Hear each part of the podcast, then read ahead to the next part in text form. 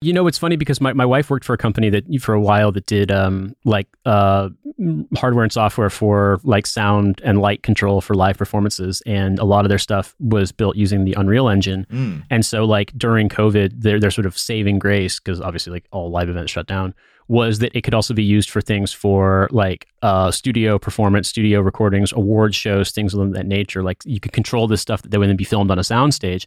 And it's like, so there is, you could see how there was maybe a business idea there of these sorts of like virtual things being as good as possible. But like none of that was meant to be the permanent fucking situation. It was just a stand in for like you couldn't do stuff in person because literally like we couldn't there wasn't a way to Mm. do it without massively spreading covid and there wasn't a vaccine yet and so on and so forth and it feels like some of this stuff like is half dumb tech guy facebook meta buzz shit you know that people have just believed too hard but also like completely misreading the situation that like stuff that was being you know developed and there was demand for in 2020 was just how things were going to be forever. That basically oh cool we've got we've got the most accurate version of the sims ever. No one's ever going to want to talk to another human being ever again. Mhm. and it's like that's not really the case. It's sort of designed by and for the like five people in the world who really enjoyed the the lockdowns. You know, uh, I mean, who also are huge Aaliyah fans apparently yeah, I mean, they haven't seen much new music, you know, because because they were kind of like privately locking down before this. Um, I mean, this is going to be helpful for like whatever the next pandemic is. You know, whenever some, someone in like uh, fucking like Norway French kisses a goose for too long and unleashes like some kind of avian super flu that wipes out half the planet, we can all like stay safe by watching sort of like a young Paul McCartney do TikTok dances.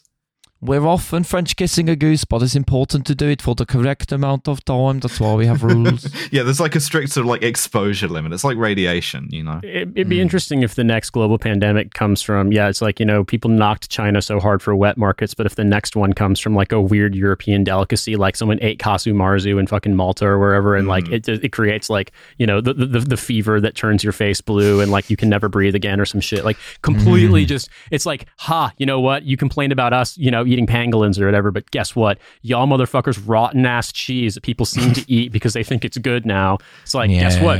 I'm I'm Society has always fallen. Yeah. Chinese guy with a handkerchief Soci- over his face society while eating a pangolin because of a meal that Riley ate.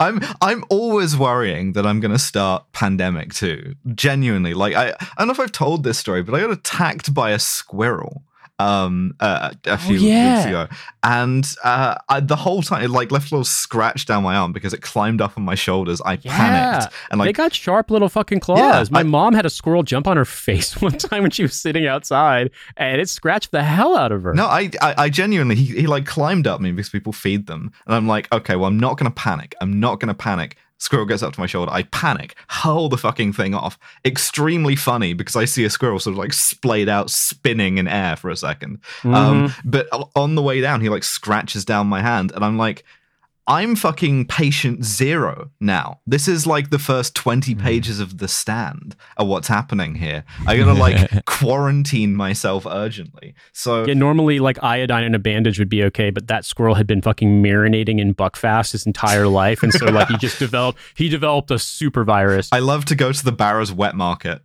The global pandemic of the disease, which scientists say makes you conserve walnuts in holes in the ground, has been traced back to the kitchens of Burger Cunt, I thought I was doing that for putting bits normal of squirrel reasons. into their burgers.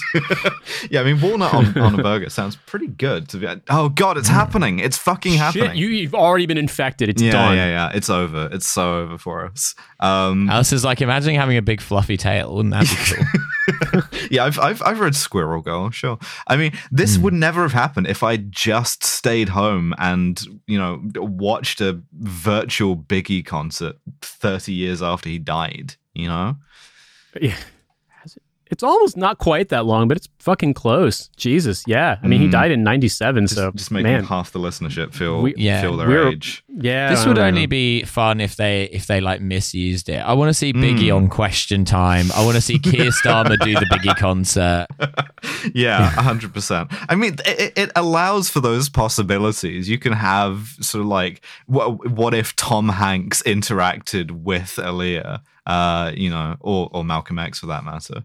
Uh, Yeah, I'm just, I'm just imagining Keir Starmer just like yeah, completely just juxtaposed. It's it's it's the worst version of Big, where you're body swapping people delivering lines and just like up in the speech, giving a labor conference and just being like, "I don't give a fuck if you're pregnant. Give me the baby rings and the number one mom pendant."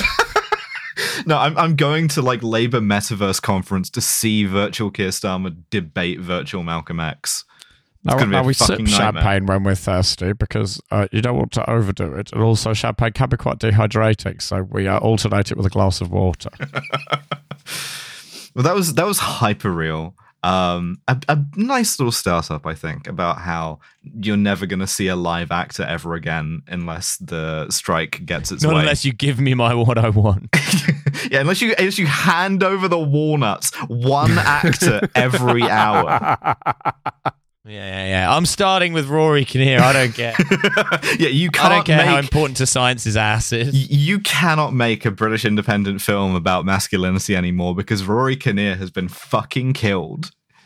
It's over. Well, Just, it's just pointing a gun at his ass on live television. or he gets it. Uh, legally, we are not threatening Rory Kinnear. This is a bit. or his ass. No, this is a, this is a bit We about. realize the- his, a- his ass is a national asset. Like Mhm. fucking MI5 has already gotten involved. They, they, they were they were tracing the fucking voiceover IP. They heard us mention a threat to his ass. That's right. It's sort of keyword based surveillance. But that that was hyper. so, there's been a credible threat against Rory Kinnear's ass. yeah, we're get, getting fucking the SAS zip lining into the studio to to kill all of us and and sort of like preemptive self defense of his of his ass. Um, but I have a little reading series for us. Um, a a little a little amuse bouche to close us out on. Uh, this is an article I found by by Philip Morn in the Guardian, headlined Mm. "Meaty, chewy, sticky: How AI's listening kitchen can redefine the art of cooking." This I'm feels like it was written by an AI already. Like, what? Yeah, I mean, maybe this is the prank that they're gonna like pull on us at the end of this, but I don't think so. And I'm mostly just sad that Riley's gonna miss this because you know we know that he's a man who enjoys his dinners. Um, He does enjoy a fine meal. and yeah, He's known it- for it. automation is coming even for this facet of his life. Uh, a- Hmm. As the subhead tells us, written recipes have become too formulaic. Computing can help restore the fun and the fusion of the oral tradition.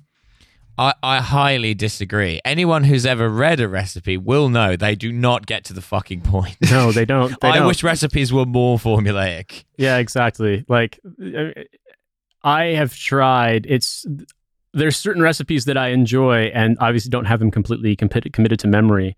And it's always amazing. Like I have almost like muscle memory. Like I was playing a song on the piano for how many times I have to full swipe my phone to get through the oh, fucking yeah. personal narrative about 9/11 and like the 18 Yeah. different Flickr galleries before I can just like, what do I fucking put in the goddamn pot?